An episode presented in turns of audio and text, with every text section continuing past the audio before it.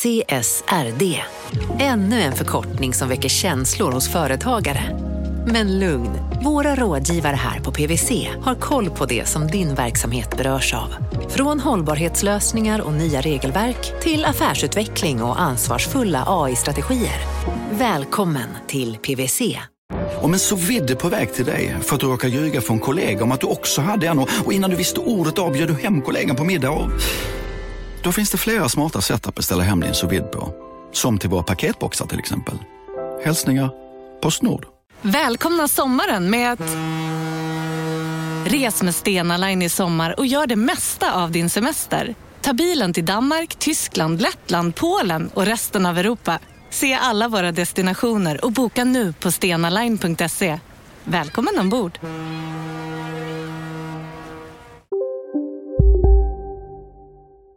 Jakob, du sitter just nu med en kopp eh, kaffe framför dig och då kan man tänka som vi ganska ofta gör här känner jag. Vad är den här värd? Vad är liksom den här koppen värd? Mm, det brukar ju ganska ofta landa i den frågan. Och svaret på den frågan är superenkelt. Eh, den här koppen som jag har framför mig, eh, den är värd, eller kostar i alla fall, ungefär 60 till 65 öre att producera. Och det är ju billigt. Det är faktiskt superbilligt. Historiskt billigt till och med. Jag tror inte du kan hitta många drycker som du kan eh, servera för 65 öre koppen idag.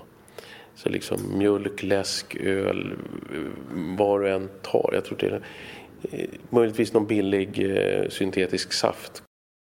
Och då kan man tänka att det finns liksom personer som tjänar på det här. Eh, personen ni hörde heter Ulf Lindvall. Han är chef för Lindvalls kaffe eh, som gör kaffe helt enkelt. Vilket betyder att han köper otroligt mycket kaffebönor. Och då tänker jag att det här borde liksom vara toppen att det är så här billigt. Eller hur Ulf? Och i det här fallet nu så, så är kaffepriserna alldeles för låga.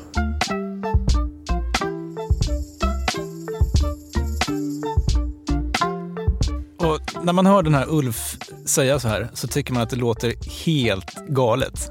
Alltså, hur kan en person som tjänar på att kaffepriserna är låga säga att kaffepriserna är för låga? Hatar den här människan att tjäna pengar? Man kan ju undra det. Jag tror dock inte att han gör det. Däremot så sätter han fingret på någonting som gör den här marknaden otroligt intressant. Det är nämligen två saker. Nummer ett, kaffe är världens näst mest handlade råvara efter olja. Och nummer två, det är den råvara som svänger allra mest i pris.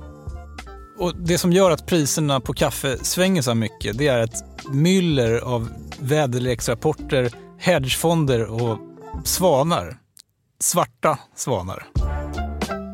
Jag heter Gunnar Harjus, med mig Jakob Bursell och mitt i det här myllret hittar vi två personer. En som vill kunna göra kaffe på ett vettigt sätt och till ett bra pris och en som är beredd att sätta allting på spel på den här marknaden. Dessa två personer, världens mest volatila råvara, kaffe, i kapitalet.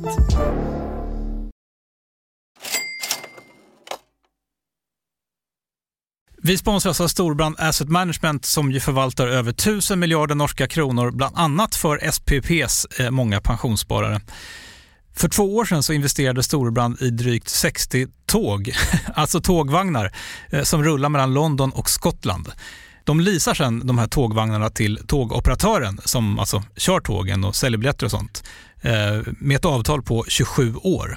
Så britterna får nya fina tåg och storbrandskunder, eh, däribland alltså SPPs pensionssparare, får en inflationsskyddad avkastning med låga risker under lång tid.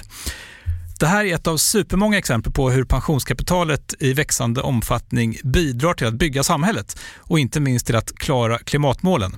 Det behövs elproduktion, elnät, batteriparker, nya transportlösningar och allt möjligt. Bara i Europa antas investeringsbehovet för att klara klimatmålen uppgå till tusentals miljarder dollar. Och det här är ju pengar som ganska ofta saknas i statsbudgetarna. Däremot är det här pengar som pensionsbolagen kan vara med eh, och stoppa in, vilket ger pensionsspararna en fin avkastning under lång tid samtidigt som man är med och ställer om samhället. Vi har gjort ett helt avsnitt om det här eh, som man kan lyssna på. Det publiceras här i Kapitalet i mitten av maj. Ratta gärna in det om ni vill lära er mer om hur det här funkar. Men tack säger vi till Storbrand Asset Management som ju investerar i alla tänkbara tillgångslag, bland annat för pensionsbolaget SPP. Och tillsammans försöker ju vi, Storbrand och SPP, öka medvetenheten om hur pensionerna funkar och vilken roll pensionerna spelar i samhället och i ekonomin.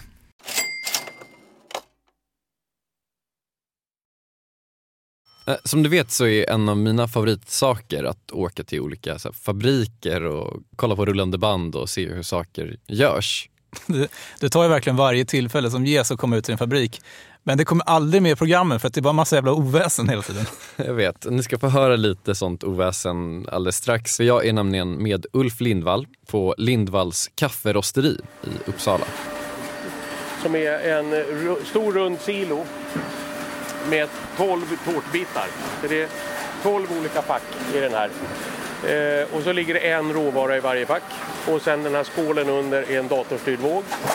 Där vi då eh, en eh, dator plockar ut ett recept med, av 500 kilo från de här olika sorterna.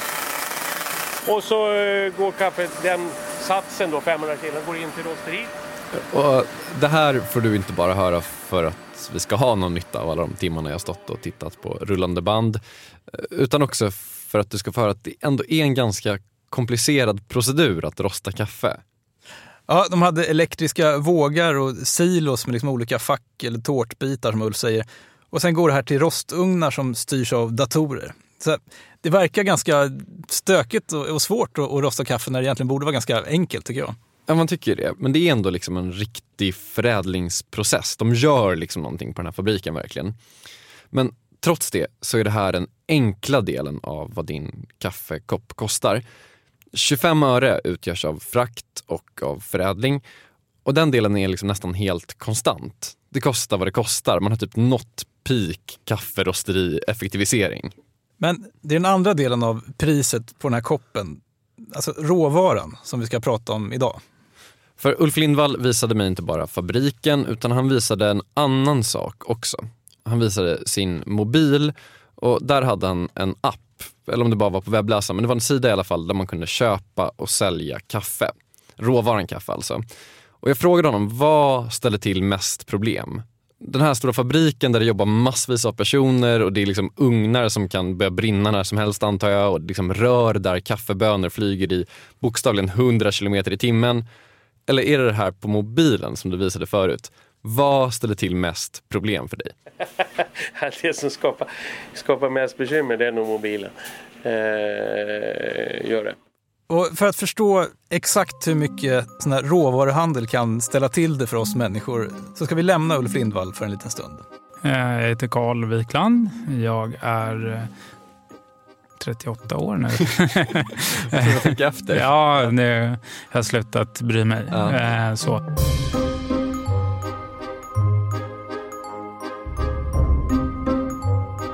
Carl Wikland är inte bara en person som nästan vet hur gammal han är. Han är också kundinsiktsanalytiker och en person som förr i tiden tradade kaffe. Och att han tradade just kaffe var för de sakerna som vi var inne på tidigare.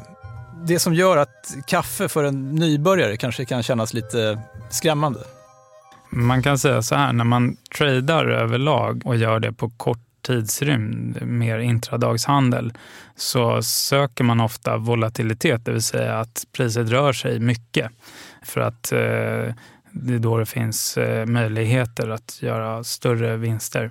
Men naturligtvis risk för större förluster också. Då. Jag har då handlat själva råvaran som är kaffebönor som är orostade. Eh, och eh, framförallt handlar man dem via futures-kontrakt. Okej, det är mycket att reda ut nu, men vi börjar med mest grundläggande. Kaffe är börsnoterat. Man kan handla terminskontrakt, alltså någon slags förköpsrätter på kaffe. Det är det som Carl Wikland kallar för futures. Det här handlar man då på New York-börsen eller New Yorks råvarubörs. För det är där som arabikabönan handlas. Mm. Du kan faktiskt handla andra bönor också och på andra börser. Robustabönan handlar du i London till exempel. Men vi kommer strunta i de här andra bönorna nu för arabikabönan är liksom grejen. Tre fjärdedelar av all världens kaffeproduktion är arabica och den här koppen, det är förmodligen arabica. Okej, så det är det första kaffe är börsnoterat. Och de här terminerna eh, som Carl pratar om är extremt volatila.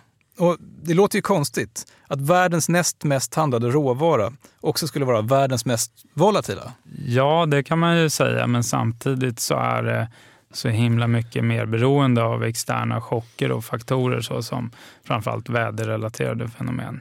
Om man tittar på en eh, graf över den historiska utvecklingen så ser man också att det har rört sig våldsamt mycket och att eh, man med pricksäkerhet mm, under en kort tid, kanske en dag eller några timmar, kan göra eh, väldigt stor förtjänst om man lyckas träffa rätt. Och det är den här förtjänsten som Carl Wikland är sugen på. Han läser på, han doppar tårna i marknaden och det går ganska bra. Han gör lite vinst. Eh, så då gör jag dumt nog så att jag föreslår för min mamma som nyligen har gått i pension att ja, det är tråkigt om eh, ditt kapital som du ska ha till pensionen bara ligger och skräpar på, på ditt bankkonto. Hon eh, säger ju att det har gått bra hittills och säger du är väl försiktig med mina pengar. Absolut, säger jag. Carl Wikland tar alltså sin mammas pensionspengar, det handlar om ungefär 100 000 och lite av sina egna pengar, ungefär 50 000. Och så börjar han handla de här terminerna, eller futures som han kallar det. Och han gör inte bara det, utan han gör det med någonting som heter hävstång som du nu ska förklara för mig vad det är. ja, men man kan ju tänka sig eh, när vi köper en lägenhet eh, eller ett hus, då har man 15 procent liksom, handpenningskrav nu för tiden. Men resten för många människor är ju ett rent lån, 85 procent. Och det här innebär i teorin att om priset på ditt hus går ner 15 procent, då är dina pengar slut. Då är ditt liksom, eget kapital förbrukat. För lånet som man tar av banken, det är inte det första som så att säga äts upp. Nej. Så om den här Carl Wikland då handlar kaffe med belåning, med hävstång, då innebär det att han lånar pengar av eh, mäklarhuset eller banken för att liksom få lite extra svung i sina investeringar. Okej, okay, och när de här då, så att han lägger in 15% av eget kapital, när de då är slut, då får han inte bo kvar i huset så att säga, utan då kommer mäklarhuset, tar över det här, kränger omedelbart, kastar ut Karl. Ja. Okej, okay, så det som händer är att om det går bra så kan han tjäna extra mycket pengar, då får han liksom en boost. Men sjunker det en viss procent så är hans kontrakt värda noll och ingenting. Okej, så han tar alltså sin mammas pensionspengar, sina egna pengar, ger sig in på världens mest volatila råvarumarknad och adderar extra risk själv. Och Det han gör det är att han kortar kaffet. Han säger liksom att kaffepriserna kommer att gå ner. Varför då? Ja, det var en, en, väldigt, eh, en väldigt bra fråga för att det är helt kontraintuitivt. För att jag rekommenderade alla mina vänner att faktiskt gå lång kaffet på lång sikt. Alltså att kaffepriserna ska gå upp på lång sikt? Eh, men jag själv... Eh, så, eh, jag började att handla på teknisk analys. Och när man handlar på det så blir man mer och mer intresserad. Och då börjar man intressera sig mer och mer för de fundamentala orsakerna såsom skördestorlek och vad som påverkar dem. Och det var faktiskt inte på de grunderna jag hade börjat handla. Så sakta men säkert så slutar Carl Wikland att köpa sina kontrakt eh, utifrån hur marknaden reagerar. Och det här är Carls första stora misstag. För istället så börjar han handla utifrån någonting som kallas för fundamenta. Och fundamenta är alltså grundläggande orsaker till varför någonting kostar vad det gör. Och det låter superrimligt att det är det här man ska handla utifrån. Det är typ utbud och efterfrågan. I det här fallet så kollar Karl på utbud och utbudet bestäms av hur mycket kaffe som kommer skördas från år till år.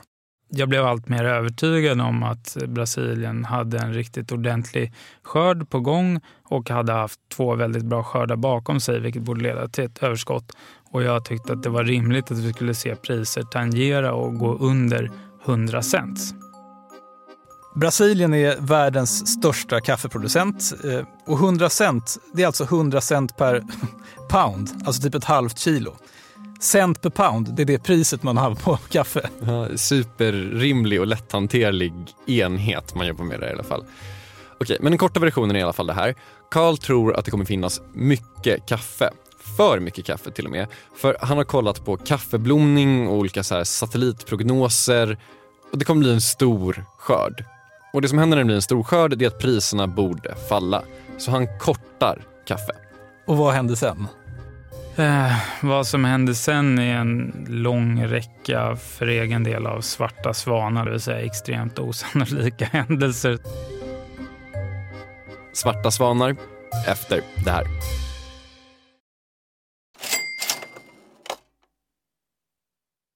Kapitalet sponsras av Master Exchange, plattformen där du som privatperson kan investera i låtar och får pengar varje gång de här låtarna spelas. Eh, vi berättade ju senast eh, om barnlåten Puff the Magic Dragon som noterades av Master Exchange under våren. Nu har utdelningen på den låten kommit, eller royaltyn som vi säger i musikbranschen. Eh, den ligger på drygt 12% i årstakt och det här är ju en avkastning som är helt okorrelerad till eh, börsen. Till och med Goldman Sachs har börjat skriva om just musik som investering eh, just ur det här perspektivet. Nu finns en möjlighet att investera i en ny låt. Eh, låten heter Boss Bitch och den är av Doja Cat som, alltså jag ska inte säga att jag är superdeep här men det är ändå en, en, person som jag vet om det är. En, en världskändis. Den här låten gav baserad på förra årets spelningar en avkastning på drygt 13% Master Exchange har just nu en väntelista på registreringar. Det, det går lite för bra för dem kan man säga. Men Skriver ni in kapitalet som promo code så kan ni runda kön och ansöka om andelar i låten Boss Bitch ändå. Om ni investerar helt vanliga pengar, det är inget krypto eller sånt där, så vill du investera i musik och få en avkastning som är helt okorrelerad med börsen och kanske inte minst för att det är kul att äga låtar eh, så kan man gå in på masterexchange.com och använda kapitalet som promo code så går man alltså förbi kön. Kom ihåg dock att alla investeringar är förenade med risk, men vi säger stort, stort tack till Master Exchange. Kapitalet sponsras av Karla, Jakob. Ja, bilar igen. Ja, det är eh, härligt. På Karla kan man sälja sin elbil eh, på det gissningsvis smidigaste sättet i Sverige. Eh, Karla har ju ett nästan ett komiskt högt användarbetyg på Trustpilot. Mm. 4,8 av 5, vilket jag typ aldrig hört talas om. Nej, det är väldigt, väldigt högt. Eh, man knappar in lite info om bilen på sidan, sen får man en gratis värdering och ett bud. Accepterar du budet kommer Karla och hämtar upp bilen gratis och sätter in pengarna innan de kör iväg. Inget mer än så. Rätt fantastiskt. Nej, det är faktiskt ja. helt otroligt. Och eh, det kan bli ännu mer eh, otroligt än så. Eh, för att vi har nämligen en rabattkod som ger dig 2000 kronor extra för bilen. Så om du säljer din bil så får du två lax extra. Stämmer. Bara sådär.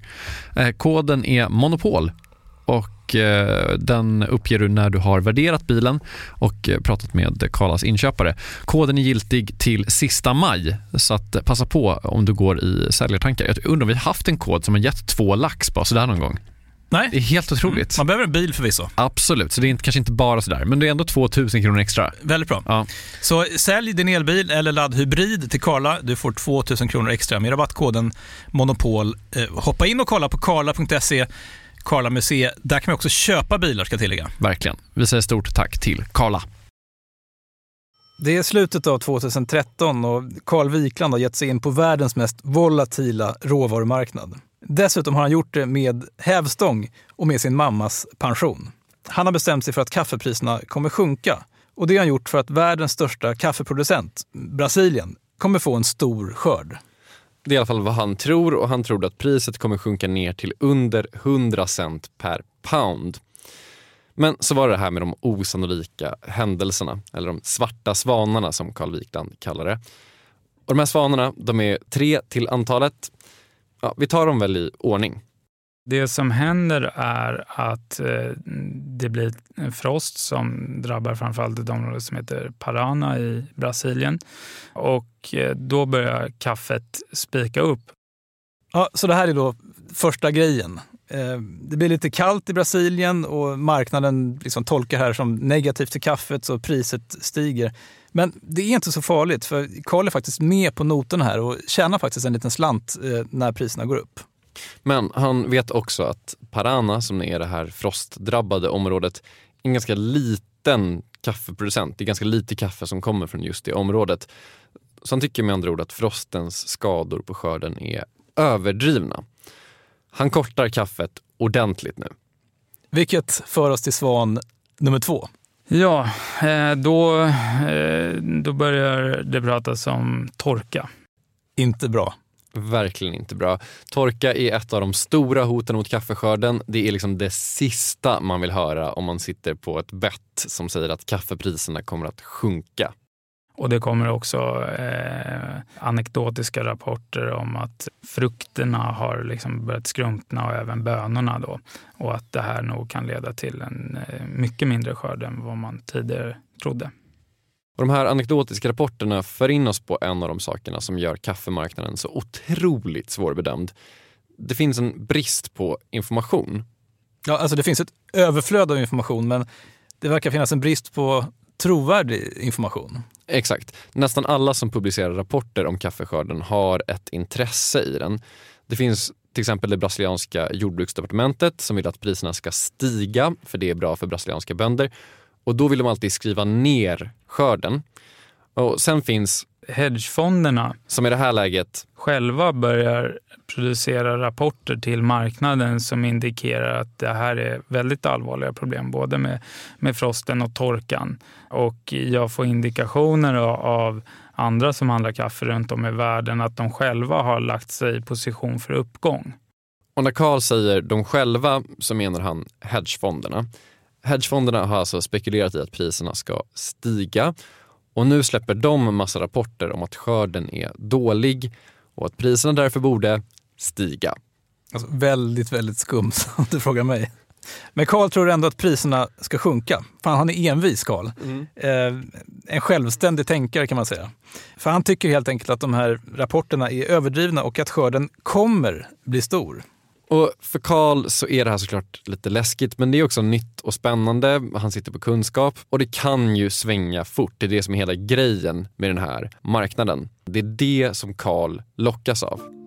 Men för andra personer i den här branschen så är det exakt det här, volatiliteten, som gör vardagen till en pina. Det blir bara värre och värre för varje år.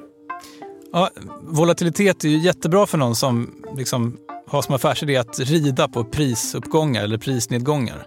Men för en producent så är det potentiellt en mardröm.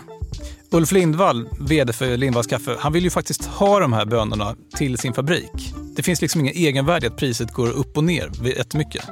Nej, utan det är liksom bönorna som hans företag vilar på. Men de här hedgefonderna, de skulle ju få liksom panik ifall det faktiskt dök upp en container med kaffebönor på Wall Street. De är ju också med på den här marknaden lika mycket eller till och med jättemycket mer än Ulf. De styr marknaden. Och då kan de då, om de ser att oj, nu är det torka på gång i Brasilien eller det, är någonting som händer i, i något av de större odlarländerna. Och då, då, då, kan de spekulera att okay, det här kommer göra att det blir en brist på sikt. Så att nu köper vi på oss massor med kontrakt och optioner på kontrakt framåt i tiden. För att det här kommer göra att kaffepriserna går upp. Och då när de går in och, och gör de här stora köpen så driver ju de den här börsen. Så man kan säga att kaffebörsen är stor men den är ändå för liten för de här stora aktörerna. Så de får den att, skena åt ena hållet och sen när någon stor fond bestämmer sig för att nej nu har vi, har vi tjäna tillräckligt mycket på kaffe, nu säljer vi av våra kontrakt. Och när en börjar sälja så brukar andra, nu då blir det oro och så börjar alla följa efter och så går det rakt ner i källaren igen och så upp. Så att det, det hoppar upp och ner våldsamt och eftersom vi, som jag sa tidigare, i kaffebranschen har väldigt små marginaler förutom råvaran. Råvaran är så stor del av kostnaden. Så gör det att om, om vi gör fel i det här och, och lyckas då köpa ut de här kontrakterna eh, på New York-börsen i de här topparna hela tiden. Då gör vi stora röda siffror över året. Så Ulf Lindvall, han handlar alltså kaffe på samma börs som Carl Wikland. Men Ulf, han tjänar pengar på att sälja rostat och malet kaffe. Carl och de här hedgefonderna, de vill tjäna pengar på själva kontrakten. Så man kan säga att Ulf blir någon slags ofrivillig spekulant på den här marknaden. Det ska sägas att han tycker att det här systemet funkar ganska bra överlag. Man kan till exempel säkra priser lång tid framåt för att liksom kunna balansera böckerna. Men det är verkligen inte utan sina svagheter och han syftar framförallt på det här med hedgefonderna. Då. Men det är också så att det funkar lite annorlunda för Ulf Lindvall som faktiskt vill ha de här kaffebönorna levererat någon gång. Mm. Eh, Ulf berättar att det går till ungefär så här. Eh, han tar kontakt med typ ett kooperativ i Brasilien som säljer kaffebönor. De kommer överens om ett pris eh, som alltså utgår från New York-börsens priser. Och sen lägger man till en premie beroende på hur pass bra kaffe det är. För det är skillnad på kaffe och kaffe. Ja, för Ulf är det verkligen skillnad på kaffe och kaffe. Så är det då kanske toppenkaffe, då tar man kaffepriser på börsen och lägger på kanske 30 procent. Och det här kaffet vill man sen få levererat om till exempel sex månader. Sen säljer det här kooperativet kontraktet till New York-börsen. De säkrar sina pengar. Och om vi förenklar det lite så måste Ulf köpa kontraktet från börsen innan kaffet ska skeppas. Okej, så typ så här, jag är Ulf Lindvall. Du driver ett kaffekooperativ i Brasilien. Mm, kul. Då vänder jag mig till dig och säger att jag vill ha ett pound kaffe av dig om sex månader. Så säger vi för sakens skull att jag har ett 100% genomsnittligt eh, så här, bulkkaffe. Exakt. Och då slår du ett öga på New York-börsen och säger att du vill ha 107 cent för ditt pound kaffe. För det är priset just idag, den 8 oktober 2018. Igår var det 108 cent kan jag säga. Precis, och då kan jag säkra de här 107 centen genom att omedelbart sälja de här kontrakten till någon annan på börsen. Men jag, som alltså är Ulf Lindvall, vill ju ha kaffet skickat till mig om sex månader. Och då har jag sex månader på mig att visa upp ett kontrakt för dig och säga kolla här, jag har rätt att få kaffe. Och det här öppnar ju faktiskt lite möjligheter för dig som Ulf Lindvall, för du kan faktiskt vänta med att köpa det här kontraktet eh, om du tror att liksom priset kommer förändras i en gynnsam riktning. Men eh, priset kan ju också stiga jättemycket. Exakt, och gör det det så kommer några hedgefondpersoner tjäna massa pengar och jag, Ulf Lindvall, kommer förlora massa pengar. Men prickar du marknaden rätt så kanske priset också sjunker. Och då sparar du, eller till och med tjänar pengar. Och det är det som Ulf Lindvall sitter och dealar med hela dagarna. Och gör han rätt så kan han spara pengar och gör han fel, ja. Det har faktiskt varit perioder eh, några år tidigare som jag har legat sömnlös. Där jag har varit riktigt snett ute i, i eh, vad det gäller eh, låsning av kontrakt. Jag har trott att eh, Nordkursen ska gå ner och väntat och sen har den gått upp istället. Eh, så att det har varit sådana perioder. Låter det här bekant, Jakob Bursell? Gick han på samma mina som Carl Wikland? Ah, inte riktigt faktiskt. Det här var 2010, tre år innan Carl ger sig in i branschen. Men det var ett väldigt liknande scenario. Hur mycket förlorade han då? Oj, 40-50 cent. Så att det var jättemycket pengar det. Va, Okej, ba- det är 40 cent per pund. Hur, bara liksom en vanlig beställning ni gör på månad, är det liksom en container typ? Vi, vi eh, får hem i snitt ungefär två containrar i veckan. Och en container innehöll hur många ton nu igen? 21 ton. 21 ton. Så 42 ton i veckan, 168 ton i månaden och helt plötsligt så skenar det 40 eh, cent per, per pund som alltså är ett halvkilo. Jag kommer ta fram miniräknaren sen när jag kommer hem men, men det, det här låter inte billigt. Nej, det var inte billigt. Okej, jag har miniräknaren framför mig nu. 40 cent stigning per pund, nästan 170 ton kaffe per månad. 1,6 miljoner dollar. Lindvalls kaffe omsätter 60 miljoner kronor om året. Ja, sen vart det inte riktigt så här illa faktiskt. För priserna sjönk lite grann igen innan alla Ulf Lindvalls kontrakt gick ut. Men det var en rejäl smäll. Och då har det varit svårt så kan jag säga. För att då, då har det legat, legat stora förluster i, i, i de här papperna. Alltså jag får så grov ångest av att tänka på det här. Alltså gud ja, för att du sitter där. Det här är liksom din farfars fars företag. Hans porträtt sitter på väggen i konferensrummet över dig. Han grundade det här 1891. Det enda han ville göra var liksom att kränga gott kaffe och tjäna lite pengar på det. Och helt plötsligt är det liksom hundra år senare och du sitter med din mobiltelefon och har öppna kaffeterminer på New York-börsen som på en vecka blev typ två miljoner dollar dyrare. Och när man hör det här så känner man sig ju väldigt långt liksom avlägsnad från de här fysiska varorna. Det är så många steg mellan en själv och produkten. Så många faktorer som gör att någonting faktiskt kostar vad det kostar.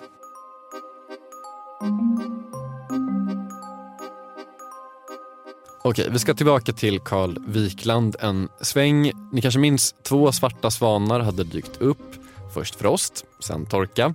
Priserna har stigit istället för sjunkit som Karl hade hoppats på. Men Karl har faktiskt inte gått så mycket bet på det här än och han har ändå bra självförtroende när han får höra om det här med torkan. Utan min tanke är ju att det här är fake news och verkligheten kommer göra sig påmind förr eller senare och då kommer priserna krascha. Så ju mer det stiger desto mer köper jag in mig. Så är det nu det äntligen vänder för Karl? Mm, han tror det. Och det låter ändå ganska rimligt. Skörden skulle ju bli stor och de här rapporterna var nog fake news tror han. Vad dyker då upp på horisonten? En svart svan. Då tänker man det har varit torka. Eh, vad vore det bästa som kan hända? Jo, att det regnar. Men det var ju, rapporterades då inte som vilket regn som helst utan som en störtflod. En störtflod? Yes, box. Det står om den här störtfloden i Bloomberg och i Financial Times där en meteorolog från Brasiliens motsvarighet till SMHI säger att 40 procent av hela kaffeskörden hotas. Alltså sån oflyt. Verkligen. Men Karl, han tror inte på det här. Eh, så jag kontaktade meteorologen. Vadå, så han kontaktade meteorologen som uttalade sig i tidningen? Ja, han var citerad i artikeln och sökte upp honom och använde typ Google Translate för att skicka ett mejl på portugisiska och frågade om det här. Alltså så smart. Så ställde jag frågan om eh, det verkligen var så att han bedömde att 40 procent av skörden eh, riskerades med de här regnen. Eh, varpå han svarar att jag har aldrig yttrat det här överhuvudtaget. För att vi, liksom SMHI, vi ger väderprognoser. Vi uttalar oss aldrig om skördens storlek. Eh, och vi har försökt få den här reporten att göra en korrektion. För våra kunder som ofta är kaffebönder som vill ha väderprognoser undrar, sen när började ni med skördeestimat? Vi vill också ha dem. Alltså, man börjar ana en konspiration här. Ja, man gör ju det. Jag förstår verkligen hur Karl känner här också. Han känner ju såklart att det här med 40 procent, det är ju helt taget i luften. Ja, men då känner jag ju nästan ännu mer att eh, det här är helt osannolikt. Eh, vad, vad håller marknaden på med? Det är osäkert om torkan var så illa. Ännu mer osäkert om regnet hade den här effekten eh, och nu är priset uppe på, eh, på nivåer som indikerar liksom kraftiga underskott eh, för världen vad det gäller kaffe. Earlier this week, Arabica coffee beans hit a 26 month high, with prices rocketing due to weather conditions in Brazil. The drought and forecast of more bad weather has hit the world's biggest coffee producer hard. Priserna har alltså skjutit i höjden. De stiger med 80 procent på fyra veckor. Karl har förlorat. Ja, det finns väl inget annat sätt att säga det här. Hans mammas 100 000 försvann, hans egna 50 000. Så här några år senare så tar han det ändå med helt okej jämnmod skulle jag säga. Alltså, samtidigt, vad, vad kan man förvänta sig när man just spekulerar i världens mest volatila råvara? Och vi behöver inte oroa oss för Karl. Han har ett bra jobb, han verkar inte gå på knäna direkt och inte hans mamma heller vad vi vet. Däremot så har han lovat att aldrig mer förvalta hennes pengar.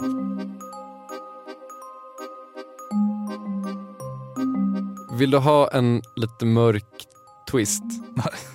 Alltid. Så här i efterhand, hur stor blev skörden? Den blev 53 miljoner säckar ungefär. Det säger mig Absolut ingenting. Eh, det betyder att det blev en ganska bra skörd. Med andra ord så borde kanske inte marknaden ha rusat så otroligt mycket. Nej, det borde den kanske inte. Å andra sidan så borde en marknad inte göra någonting. Den borde inte gjort det ena, det borde inte gjort det andra. Liksom. En marknad beter sig som en marknad beter sig. Det är liksom det som är Carl Wiklands lärdom. Fundamenta är farligt att handla på Eh, därför att marknaden kan vara irrationell eh, bra mycket längre än vad man själv kan vara solvent.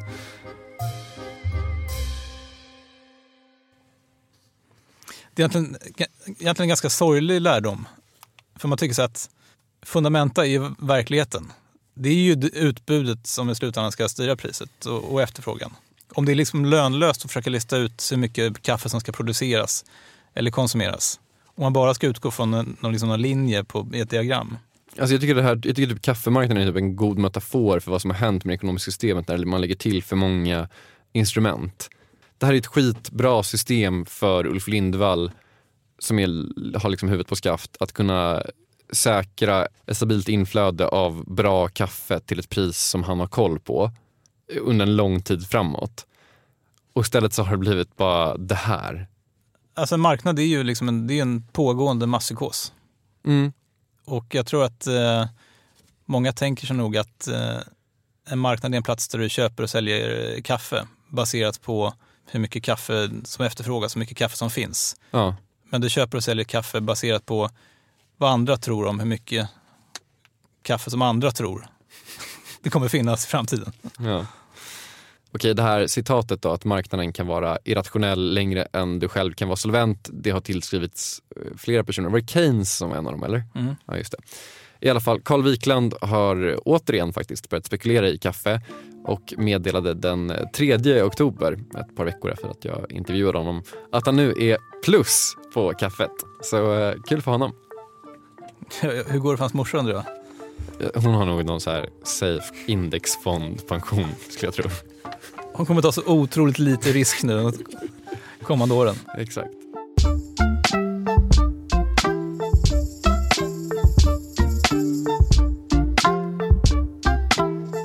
Det finns ju fortfarande eh, en fråga som vi inte har fått, fått svar på. Hur kan Ulf Lindvall säga att kaffe är för billigt? Okej, I princip så är det så här. En bonde i Brasilien behöver sälja sitt kaffe för runt 115 cent per pound för att gå runt. Och då, nu är priset eh, lägre än så. 107 cent var det nyss jag kollade. Och det betyder då att det blir kris. Eh, och det, det blir inget bra på sikt. Eh, kvaliteterna kommer bli sämre. Man kommer inte vårda, vårda eh, sina plantager på rätt sätt och man kommer inte ha råd att ta hand om kaffet efter skörd på rätt sätt. Vilket gör att kvaliteterna blir sämre. Vi får jobbigare att leta rätt på rätt råvaror för att hålla våran kvalitet. Så att det är inget bra och kaffe är onödigt billigt vill jag påstå. Och sen händer en annan grej. En grej som vi pratade om när vi gjorde avsnittet om avokadomarknaden. Exakt. När priset sjunker under 115 cent så gör bönderna ingen vinst. Och då kommer de börja odla någonting annat. Kanske faktiskt avokado. Så det här med att marknaden kan vara irrationell längre än du kan vara solvent, det gäller också för bönderna. Sen när eh, bönderna slutat odla, då faller ju liksom utbudet på kaffe och då börjar priserna stiga igen. Och så blir det liksom någon slags spiral och hedgefonder och annat folk liksom hakar på. Så stiger priserna ännu mer tills det blir lönsamt att odla kaffe igen. Och då börjar man odla. Men det tar mellan tre och fem år för en kaffeplanta att ge frukt. Och när man väl får den här frukten då, då kanske priset är lågt igen. Och då blir det liksom ytterligare överskott av att alla de här nya odlarna har börjat odla igen. Så det blir liksom en, super, det blir som en pendel som har liksom en liten raketmotor i båda ändarna som man startar. Förstår du vad jag menar? Det blir som en svängning på svängningen. Ja, precis. Det blir som en svängning på svängningen. Så att odlarna har jättebekymmer. Eh, De länderna som, som är väldigt beroende av kaffe, som har stora ex- exportinkomster av kaffe, de får också jätteproblem. Så att det, det är kris i många länder just nu. Eh, Och eh, hos många odlare framför allt. Så även om det här systemet kan skapa stora problem hos personer som Carl Wikland och Ulf Lindvall så är det någonstans odlarna som drabbas i slutändan. Och om man då ser till hur mycket arbete det ligger bakom varje kopp kaffe. I många länder handplockar man ju kaffebären. Eller i de flesta länder faktiskt. Så handplockar man ju kaffebären och det går åt eh, 4 000 bär till ett kilo kaffe. Och då kan man fundera på hur tusan går det här ihop sig att det kan vara så billigt. Eh, Så skulle man sätta svenska lönevillkor på, på kaffeodlande så skulle kaffet inte kosta under 400 kronor kilo tror jag. Så att det, det är inget bra det här. Utan eh, kaffet måste upp till sitt eh, åtminstone rimliga värde. eh, Vilket det inte är idag.